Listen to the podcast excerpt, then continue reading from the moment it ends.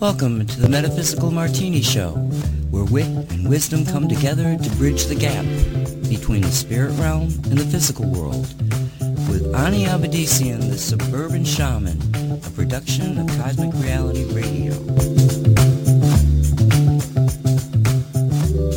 Hello, everyone. I'm Ani, Mad Shaman Avedissian. Welcome to Metaphysical Martini.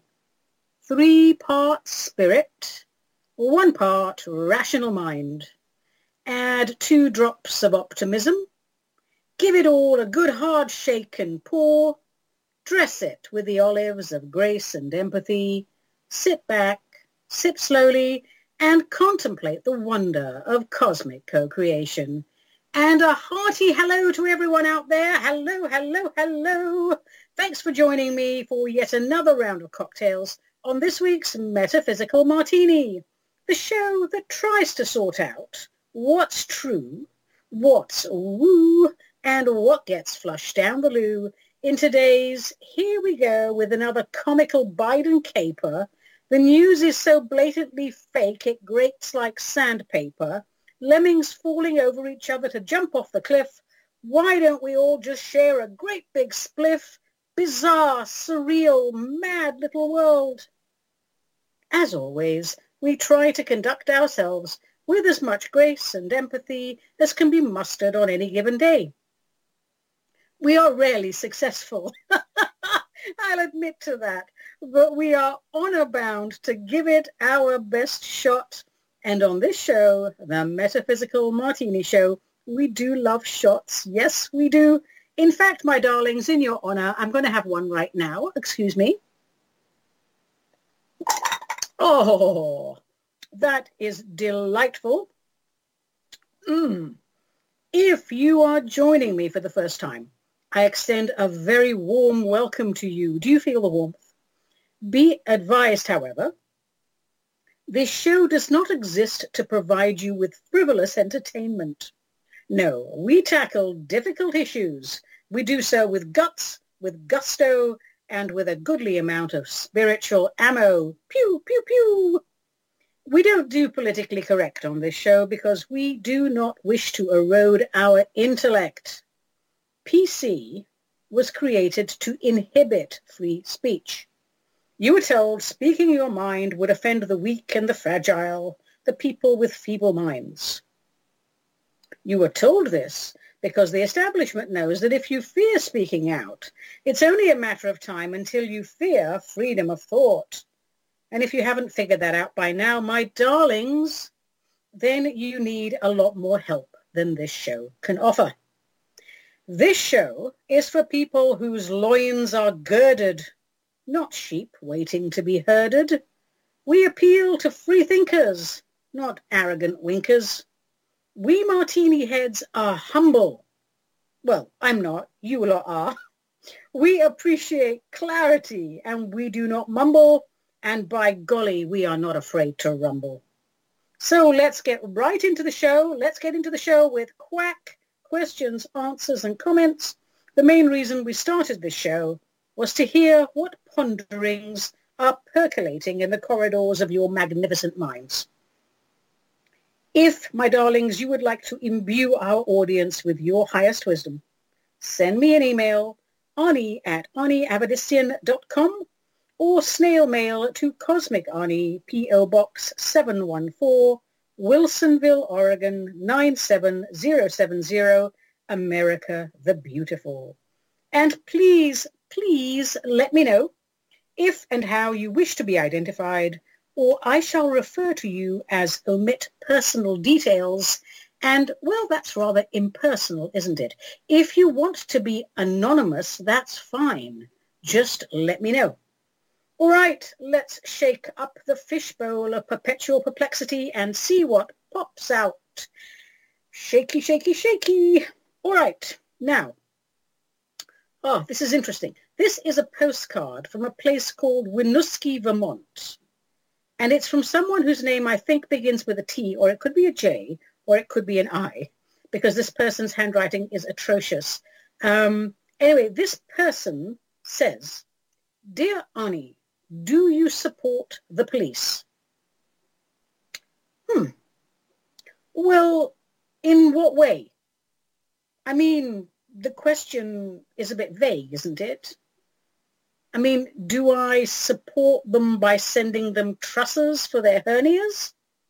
Or do I support them by donating money to the Police Benevolent Fund? Or do I cover for them on their days off when they're short-staffed? Or do I give them donuts? If you're asking me if I support the concept of having a police force, a federal police force, well, my mm, slightly libertarian core says, no, of course not. I have a moral compass. Why would I need a cop?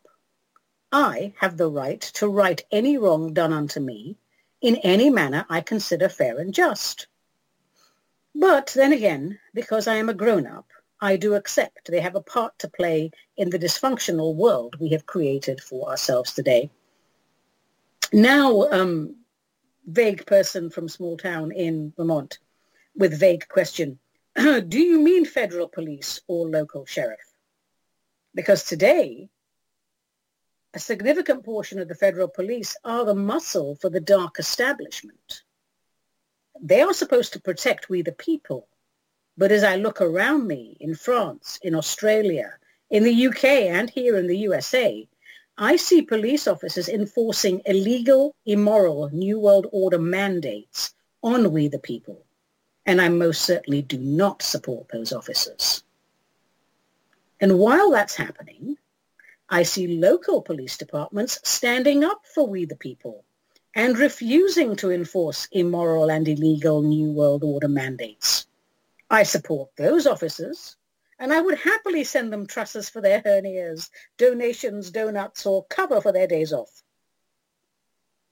Today, I honestly cannot make a blank statement and say I support all police.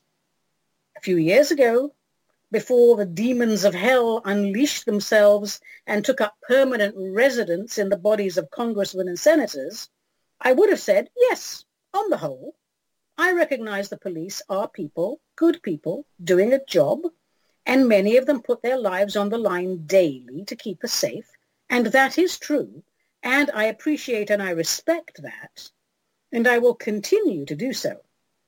If I see a police officer in trouble, I will help the officer in any way I can, as long as that officer is not actively enforcing the will of the dark establishment. Because if they are, I'm not going to help them. Our world is changing. There is no denying that. Lines have been drawn in the sand.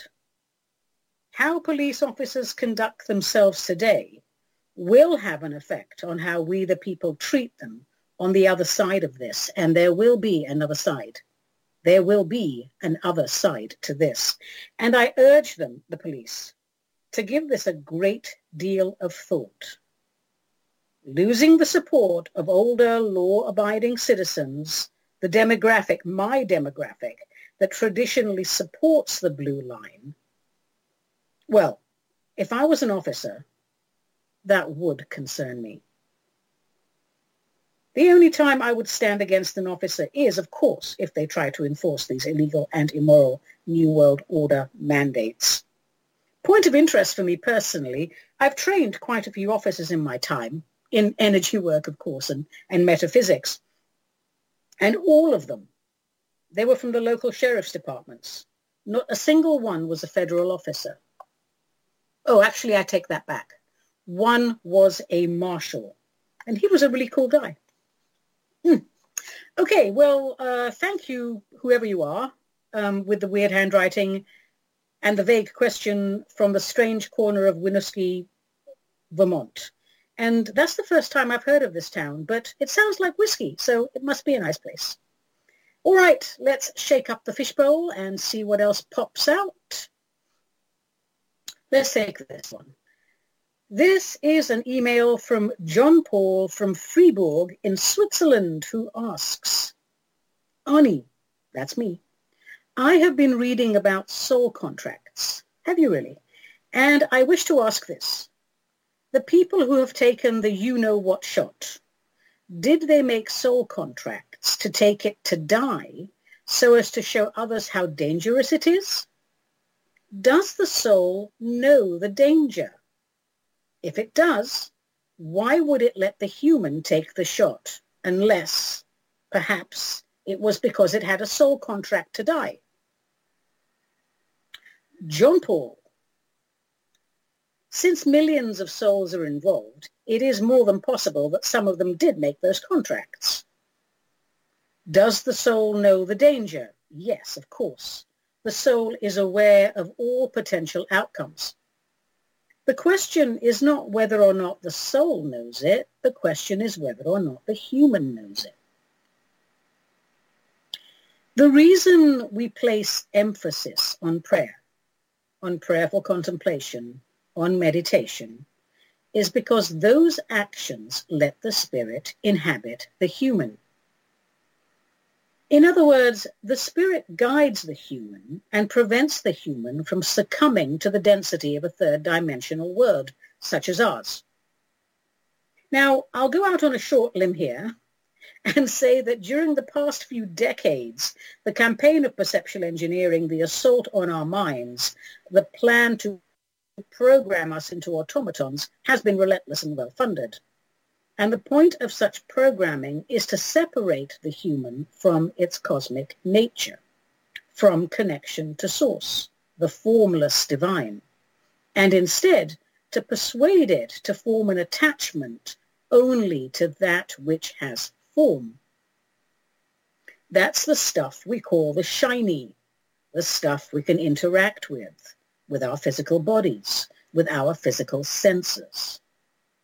And that's what we see today all around us. People losing their minds to terror over an illusion so blatantly false.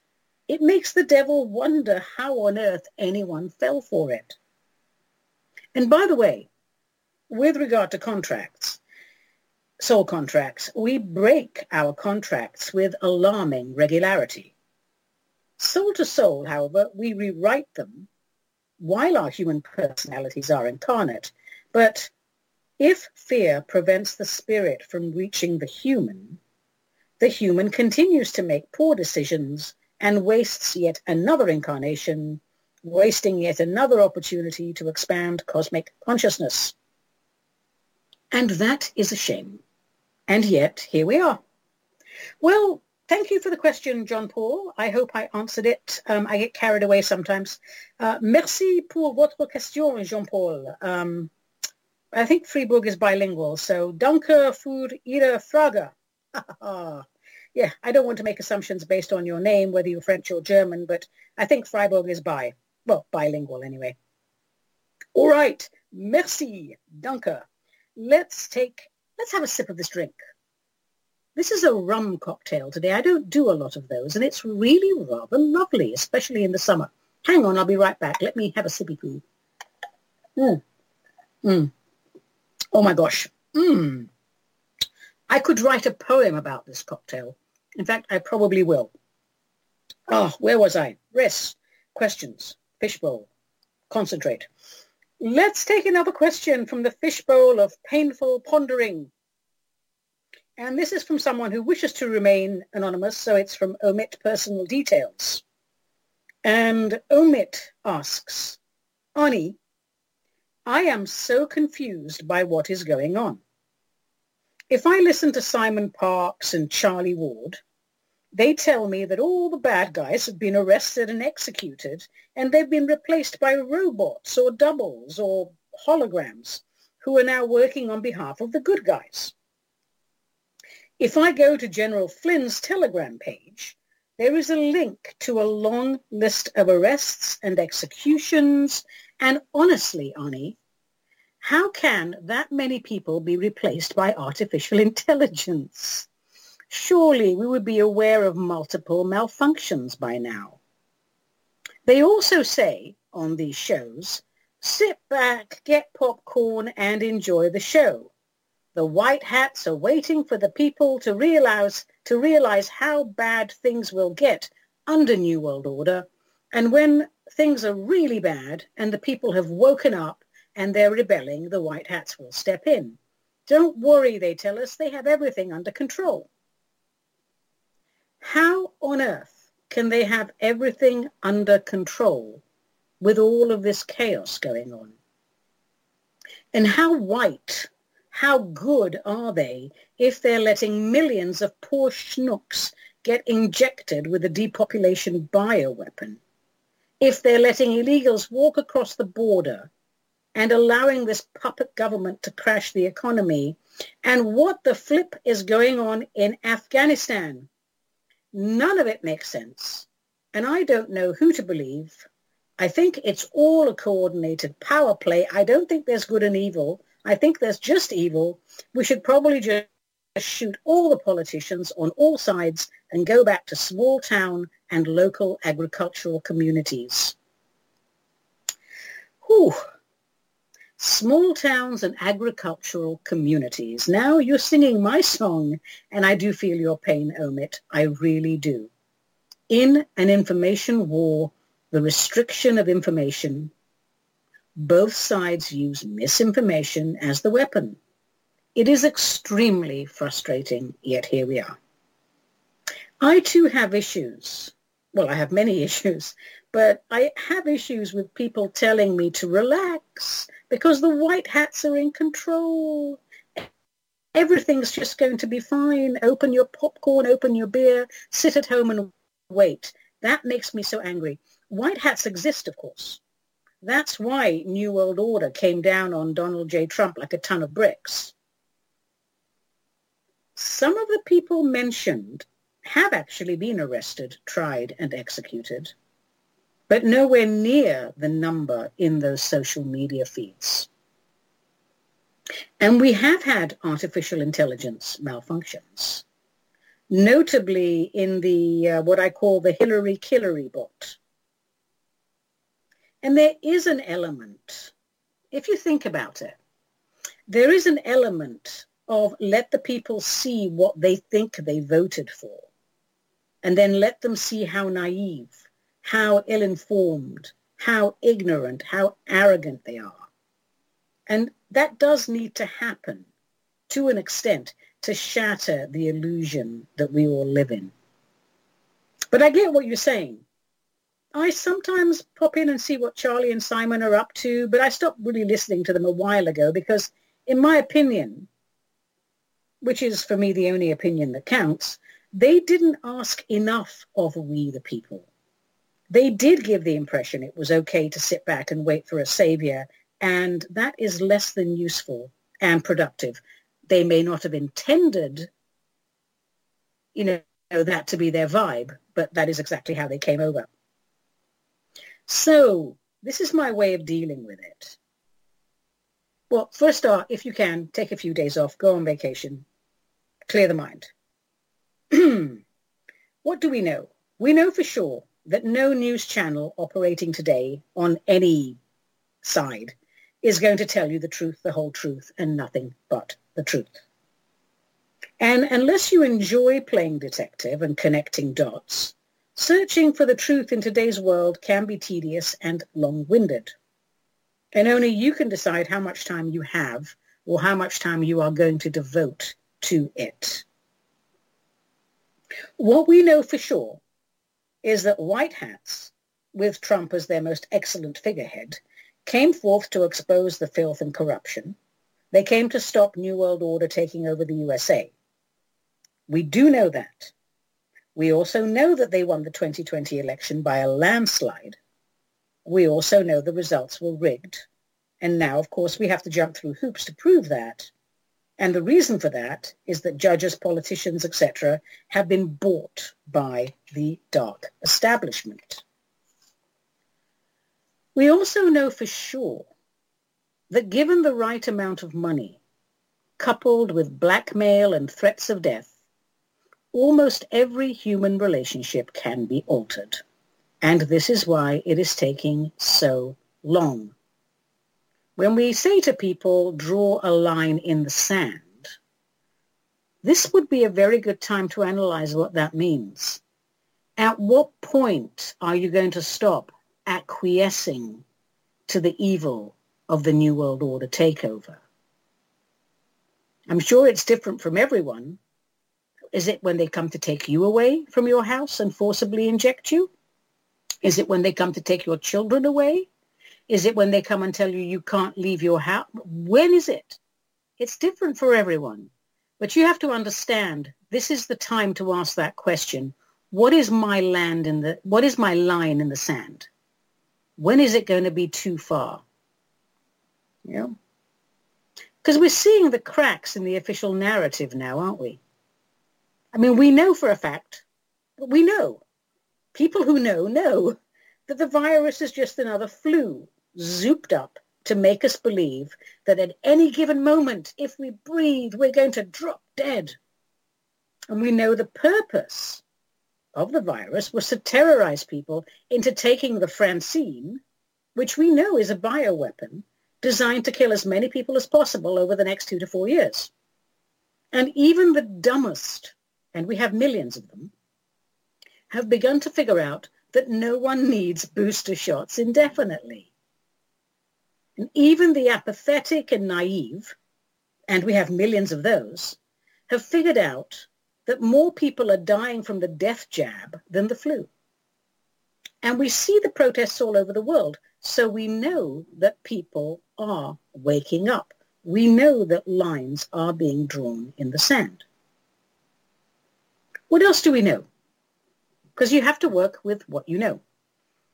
We know that a significant portion of the American military acknowledged Trump, not Biden, I can't even say his name, as the lawful president. And we know there is a network of able-bodied, well-armed veterans who will support the reinstatement of Trump and if called to do so, will assist in a coup to restore the republic. And we know that nothing at play on the world arena today makes any sense. But don't you feel the energy percolating? Can't you feel, well, it's like that musical Les Miserables. The people just keep getting more and more and more pissed off. And the people are beginning to get pissed off and restless. You see, the illusion is colossal. We must be prepared for rage and violence once it shatters. And shatter it must, because it is built on a cesspool of Luciferian excrement. And these people are Luciferians. So, my darling, let's use this time to be the very best version of ourselves possible. Be at peace with yourself and with the current situation. Acceptance doesn't mean you like it, it means you accept it.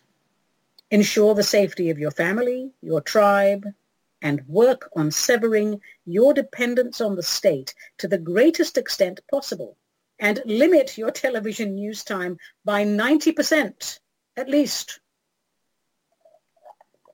Mm. God, that's a lovely drink. Because the television news, it's bollocks, all of it.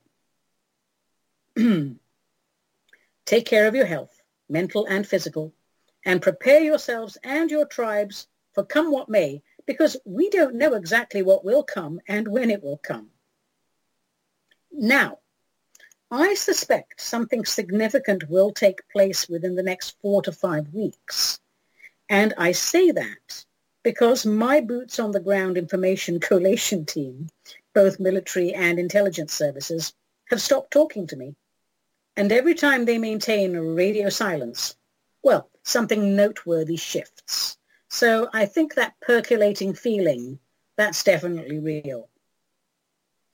This is important. Most of all, do not allow yourself to slip into depression and hopelessness because that particular vibration leads to a victim mentality and that, that is a portal for dark energy.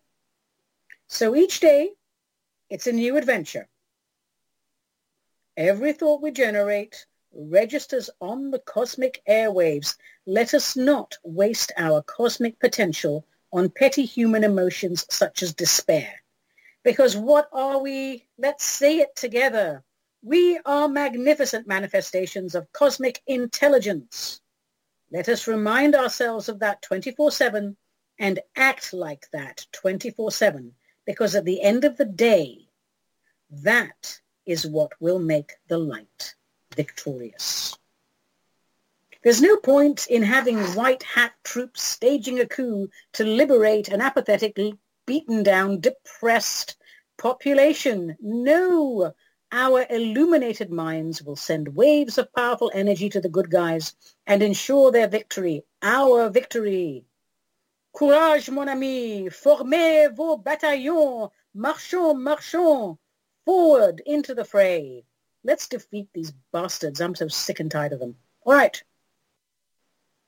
Thank you for the question. Shall we take another missive from the fishy dishy? Let's do it. Inbox was a little busier than usual this week. Here's one from a chap called Hal in Ventura, California. Um, I'm not laughing at Ventura. It's just that I've been there and I'm laughing at Ventura. Okay, who says? This chap says, Dear Ani, during this time of unrest, awakening, and shakening, ooh, that's good, is the veil between worlds growing thin? Are demons and devils from the lower realms pouring into our realm? My neighbor does Reiki, and he says the shot we are not allowed to talk about is putting demons into people. Is that true? And if so, how can we defeat them? How? During awakenings and shakenings, anything is possible. When we shake things up, the stuff that was stuck to the bottom of the jar comes loose. And that is certainly happening today, but it's not quite as bad as demons and devils pouring into our realm. It's more along the lines of the demons already here, riding on our backs, if you want to get biblical. Um, they're fighting for their lives, so they're agitated. Thus far, they have kept a low profile while whispering doubt in our ears and working hard to keep us wallowing in mediocrity. But the shakening, as you so beautifully put it, has pissed them off. And they're active. Yes, that is true. As for the shot we are not allowed to talk about, look, we are allowed to talk about any damn thing we please, thank you all very much, because we are Americans and no one has the right to inhibit our freedom of thought and expression, and woe unto those buggers when we get to the other side of this.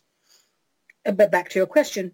I have clients on my books who were deceived and took the bioweapon masquerading as a vax, and they now regret it, and they want to mute its effects. So I think I can share with you um, in abbreviated form what I see in their subtle energies. So uh, I'd be interested to know what your Reiki friend thinks as well. So this is what I see. Thousands of parasites, which my software engineer friend told me are nanobots. They're crawlies. They have little crawly legs, just like energy parasites. They replicate. They cover every part of the body in stages and as far as I can see, they are transmitting pulsing information to the cells. Now, I'm neither a scientist or a software engineer, so I'm just describing what I see in my own words. As the parasites replicate, multiply, they seem to be writing their own software program. And this program's primary mission is to corrupt the human interface and prevent the human from accessing its original divine blueprint of perfection, the optimal physical and emotional health template. That alone is deeply and profoundly disturbing. What is even more disturbing is that more than two-thirds of the program is blank, which to me means they're leaving space for the transmission of information in the future. So the injected are walking around with colonies of parasitic nanobots rapidly colonizing their bodies, recoding the body's program to ignore its manufacturer's default settings, which of course will be God, and making space for new programming to be installed. And who the heck knows what that programming will be? Will it be used to further destroy the immune system? So that one day they'll just say, oh, the common cold will kill millions in one season. Hundreds of millions, billions is what they want. And then, of course, the dark establishment will say, oh, it's another variant. And, oh, we'll all give you another 10,000 booster shots. Or will it be a kill switch to end the life of the human? Or will it take control of the human's mind and instruct it to commit atrocities to, to others or to itself? You know, the zombie apocalypse that I talk about, this is the sort of scenario that I see in my remote views.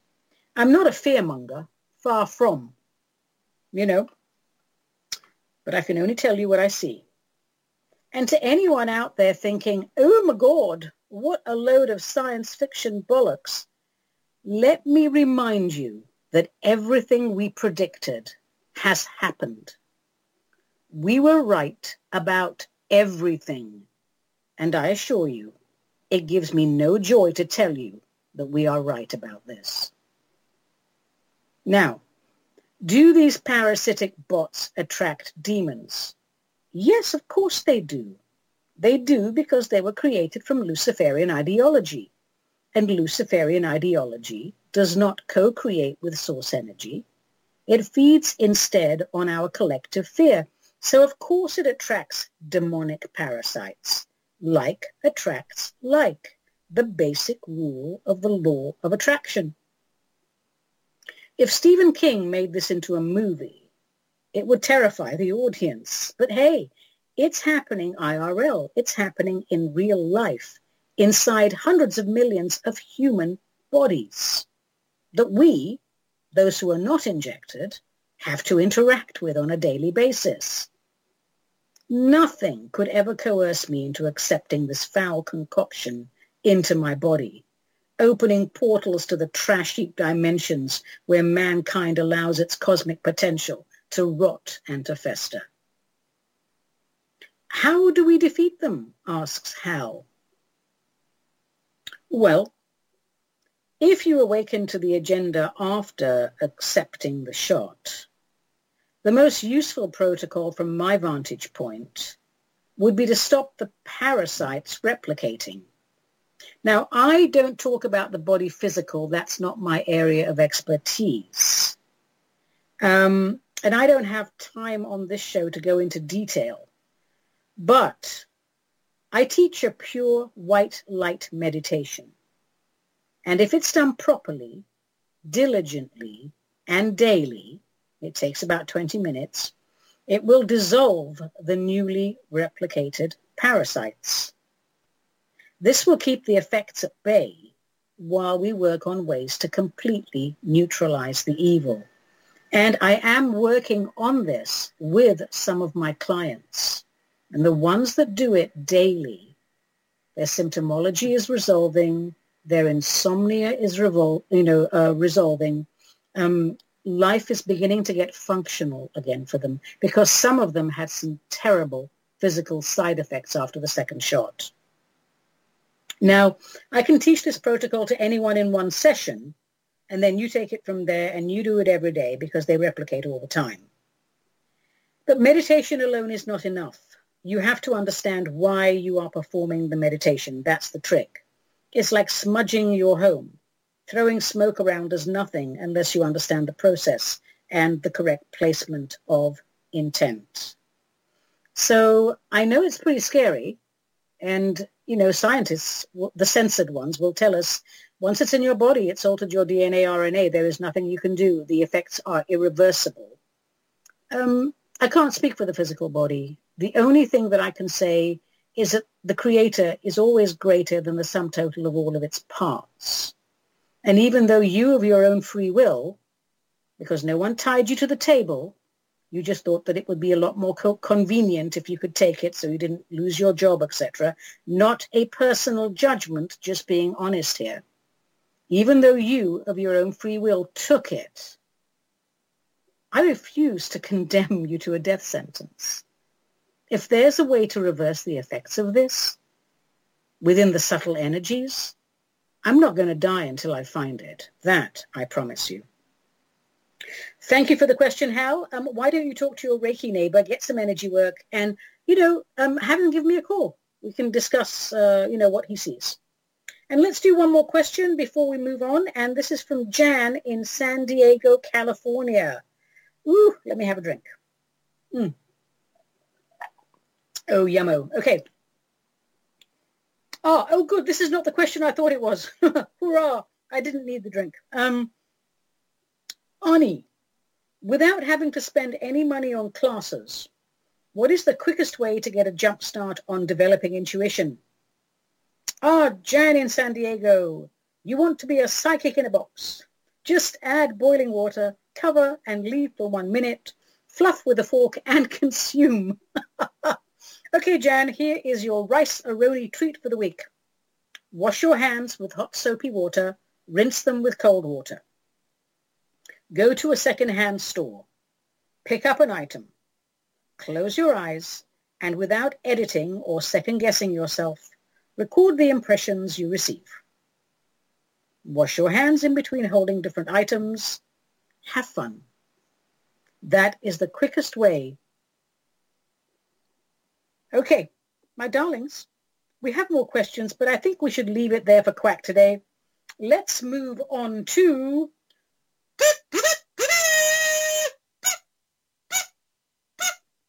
Tarot, a go-go a little what the heck with your favorite tarot deck. Today's card is, oh God, what is today's card? Ah, last time we did the Five of Pentacles, so we're done with fives, so it's the sixes. My simple arithmetic skills are mind-blowing. Today's card is the Six of Wands. The Six of Wands. Let's pick it up and see what impressions we receive. All right, I've got it now. It is, oh, it's a lovely card, isn't it? a handsome chap on a white horse, and he has a wreath-like crown on his noggin. He holds a banner, a radiant sun on a white background, very lovely, and he wears a tunic with the same emblem, and he looks quite happy. In fact, in this deck, the Robin Wood deck, it's almost like he's trying to control or downplay the sense of accomplishment he feels. But the expression on the horse's face, that's my favorite. That's precious. Because the horse seems to say, I've seen this before. It may or may not last. now on my deck, this Robin Wood deck, I can't really see the faces of the crowd lining his parade. But in the other decks that I have, and I have many decks, um, the reactions are mixed. Some people are happy for the chap and some people not so much. You know, it is true that not everyone celebrates the success of others. So, generally a happy card, but what impressions are being transmitted to me? Breathing in the impressions, clearly a sense of victory. Accomplishment. Good news, it's a happy card. I mean, he's in a parade, you know. He's been awarded some honor it could be a promotion, a reward, some type of success because you did something right, you got the result you wanted. Could be a scholarship, prize. This card bodes well for reaching agreements in business meetings. Any type of meeting, really. Yeah, triumph, victory, recognition, good news. It's a lovely card. Now, what happens if we reverse it? If we turn it upside down or put it, as they say, in the challenged position? Let's do that and see. Ooh, dear. Well, no victory. Someone else made it to the finish line. Looks like your rival beat you to it. Yeah, all of that good feeling stuff, it's gone away. It's more sort of defeat and disappointment. Or perhaps you just don't have it in you to join the fight. You've lost your oomph. You don't want to go oomping anymore. Perhaps you realize, I made a mistake. I'm not up for the challenge. Perhaps you're worn down by jumping through hoops dealing with stubborn bureaucrats. And in some cases, This card can indicate a mole in your organization, a traitor. Hmm. What else is being transmitted to me here in the reverse position? Uh, delays. You know, oh, sorry, we lost your check in the mail kind of thing. Miscommunication. You didn't make your move in time. This could also come, um, I'm sort of getting this feeling of a lack of respect from your partner. Uh, it could be your spouse or it could be a business partner. In some cases, it can even mean your spouse is being unfaithful or has lost interest in you. And um, they may not be unfaithful, but you're no longer a priority in his or her life. I sort of feel that. I mean, I don't feel that. I love my partner. This card is transmitting this information to me. Um, all told, I could sum it up this way. Upright equals victory within reach. Reversed equals victory eludes us. I'm going to turn it back the other way because the horse is getting vertigo now.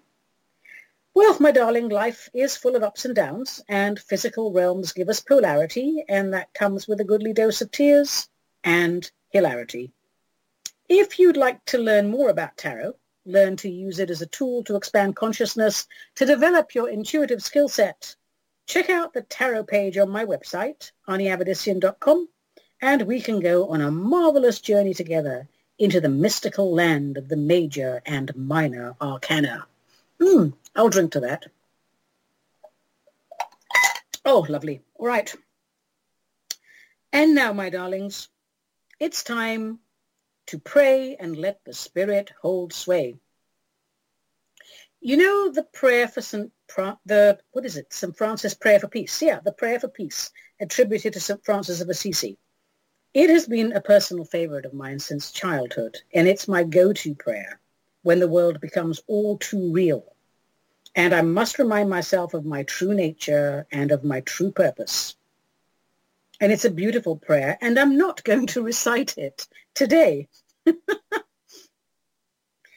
During prayerful contemplation, I don't know, sometime last month, I started reciting what I thought was the St. Francis prayer, but it wasn't. It was a variation written in the same cadence, in the same essence of his prayer. And with thanks to whoever channeled this through me, I would like to share it with you.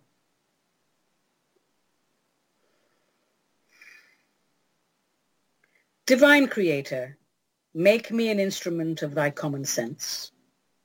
Where there is confusion, let me bring clarity. Where there is resistance, acceptance. Where there is falsehood, the light of truth. Where there is fear, a confident and rational mind. Where there is tyranny, freedom through self-determination where there is separation, unity through divine love. O Great Spirit, illuminate our souls and let each part of us be made whole. Basking in the glory of your light, help us bring right-mindedness where there is division and spite. For we are manifestations of your perfect love. Henceforth, let us remember this it must be below as it is above. Amen, so mote it be. The original prayer is a gem, in my opinion, but whoever channeled this through me um, clearly felt we needed to break it down a little better. And I must say I do agree. All right, um, do you know what we haven't done for a while? We haven't done Plato chips the segment where we quote a philosopher of note. So let's do that today, shall we? So today's Hermosa Ponderosa is Ayn Rand, 1905-1982. And who is this chickie and why do we care? So, Ayn Rand was born Alisa Zinovievna Rosenbaum, February the 2nd, 1905 in St. Petersburg, Russia and she was the oldest daughter of Jewish parents. Um, and, uh, you know, her parents did well. Her father was a very successful pharmacist, And Alyssa was a very bright young woman, a very successful student. 1917, Bolshevik soldiers seized her father's shop and they lost their lovely, comfortable middle-class lifestyle and were reduced to poverty and they had to go and live in the Crimea. And of course, this is a situation which would profoundly impact the young Alyssa. And at this point, she decided that government should not be allowed to intrude into an individual's livelihood. And she was damn right. So she did return to Petrograd, go to university, graduated in 1924, and then she enrolled at the State Institute for Cinema Arts to study screenwriting of all things. Things changed for her 1926 when she was granted a visa to visit relatives in Chicago.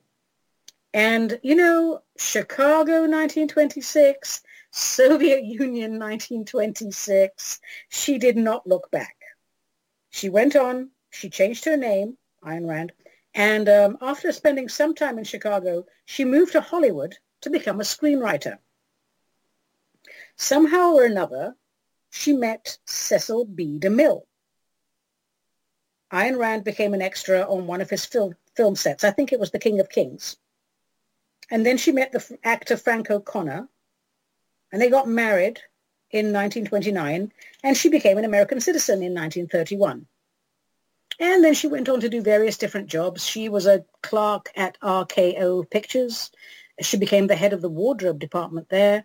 But meanwhile, she kept developing her craft as a writer.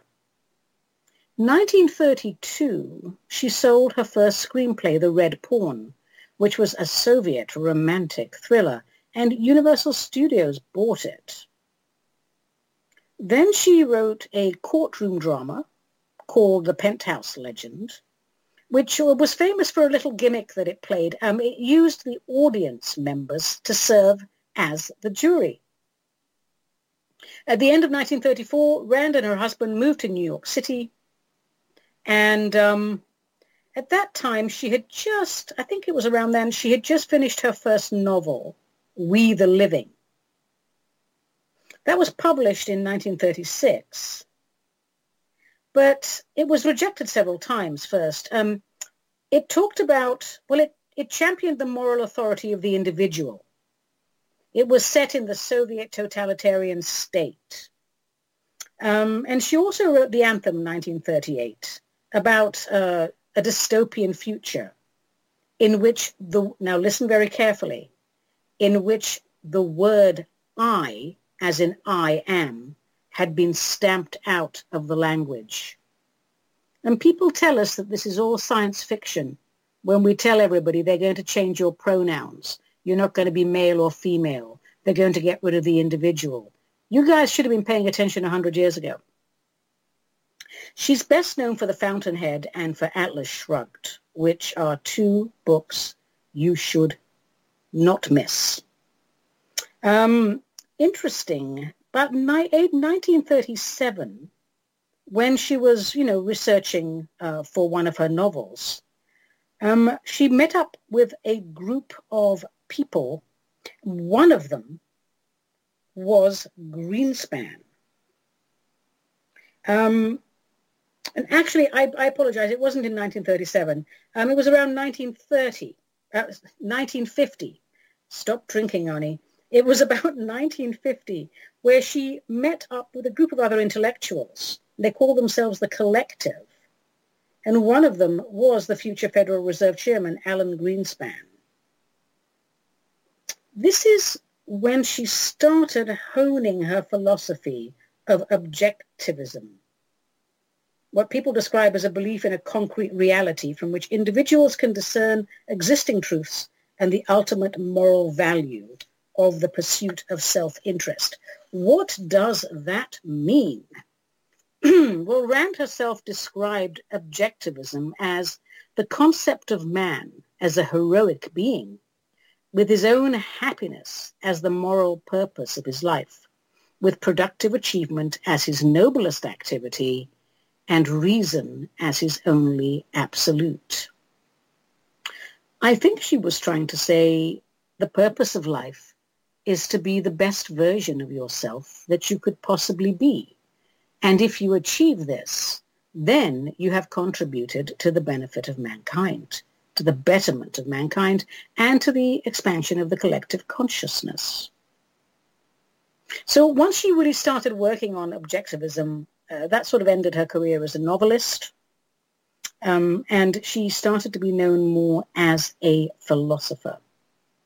She died March the 6th, 1982, while she was working on a television adaptation of Atlas Shrugged. She died of heart failure in her home. There was another recent um, surge of interest in her work around the rise of the Tea Party, you know, during Obama's administration, where Rand Paul and Ted Cruz, um, you know, talked about Ayn Rand, um, how much they admired her. And, and was 2010, the Ayn Rand Institute announced that more than half, half a million copies of Atlas Shrugged had been sold. So that was very nice to reintroduce her philosophy to the world, as much as I'm terribly disappointed by everything else that happened during that administration. So the Fountainhead 1943, the theme, as Rand herself states it, is individualism, individualism versus collectivism. Too many isms. Not in politics, but in men's souls. The book is about the conflict between those who think for themselves and those who allow others to dominate their lives. And according to Ayn Rand, the goal of her writing is the presentation of an ideal man. Don't forget she grew up in a totalitarian dictatorship in the Soviet Union. So she was passionate about political freedom, passionate about the rights of the individual. So in The Fountainhead, the hero Howard Roark. He's, a, he's an innovative architect, a man who's very brilliant, and he has very radical new designs. And these designs aren't understood by the majority, and they're rejected by the majority of society. 1957, when she wrote Atlas Shrugged, the theme of that is, in her own words, is the role of the mind in man's existence. It is the mind the story shows, that is the root of all human knowledge and values, and its absence is the root of all evil. If you haven't read it, you really should. The country's top banker, a leading oil producer, a once revered professor, an acclaimed composer, a distinguished judge, all vanish without explanation and without trace. A copper magnate becomes a worthless playboy. A philosopher turned pirate is rumored to roam the seas and the remnants of a brilliant invention are left as scrap in an abandoned factory. What is happening to the world? Why does it seem to be in a state of decay? Can it be saved? And if so, how? Atlas Shrugged is a mystery, mystery story, not about the murder of a man's body, but about the murder and rebirth of man's spirit. So we follow along as industrial, industrialist Hank Rearden and railroad executive Dagny Taggart struggle to keep the country afloat and unravel the mysteries that confront them. And as we read this book, we discover why at every turn they are met with public opposition and new government roadblocks, taxes, controls.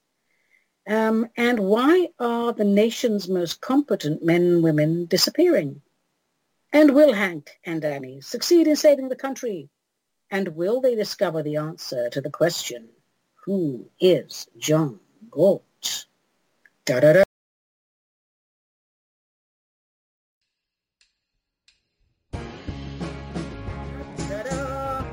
Hmm. Fascinating woman. I really enjoy her work. Along with Bertrand Russell, she was very formative for me in my younger years. I happen to be rather obsessed about reclaiming our minds. I remember the stories that were told to me by my Armenian great-grandparents and ancestors um, what happened after the genocide. There was a, you know, independent Armenia for the shortest period of time. Probably the Turks would have taken it over, but the Soviet Union came over and, you know, protected Armenia. But then it became a Soviet Socialist Republic where the individual was crushed. And I happen to be rather passionate about the rights of the individual. Because if we really understood soul sovereignty, then we would understand its values. We would understand the value and the importance of national sovereignty, the thing that New World Order seeks to destroy, to open all the borders and teach us that we are all one homogenous goo, one religion, one currency, one philosophy, one everything, probably one giant sausage to share for breakfast and one scrambled egg. It is not a good thing. The expansion of consciousness is diversity, unity through diversity. We need to have multiple colors, multiple philosophies, multiple histories, multiple different ways of cooking our food and then bringing all of that together and go, we know we have the same creator. When people are in their right minds, when they are aligned with the supreme cosmic intelligence, they want small government that will not interfere with their lives. When people are aligned with spirit, they have a moral compass and they don't need a jackboot police force.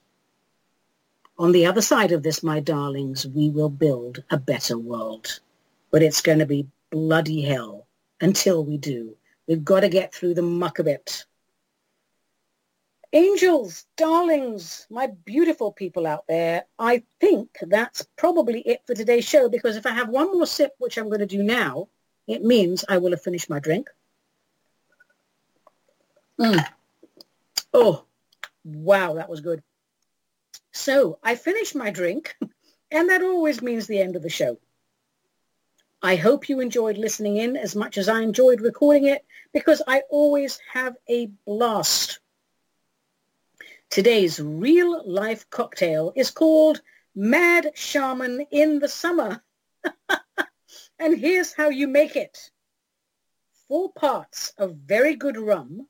I used Havana Club Añejo Especial one part raw honey, I recommend clover, half a teaspoon of fresh lime juice, and a splash of Angostura bitters.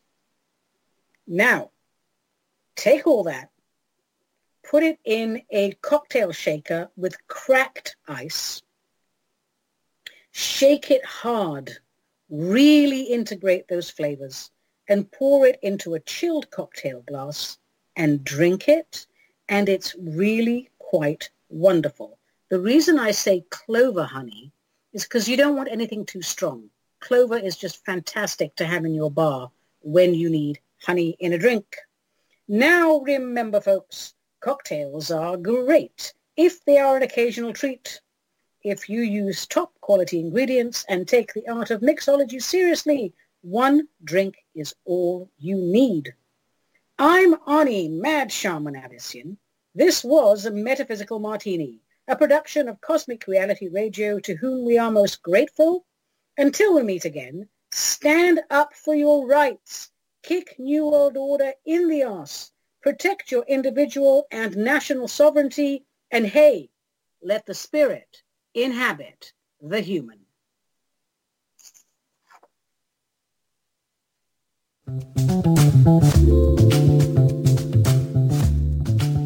have been listening to The Metaphysical Martini Show with Ani Avedissian, the Suburban Shaman, a production of Cosmic Reality Radio.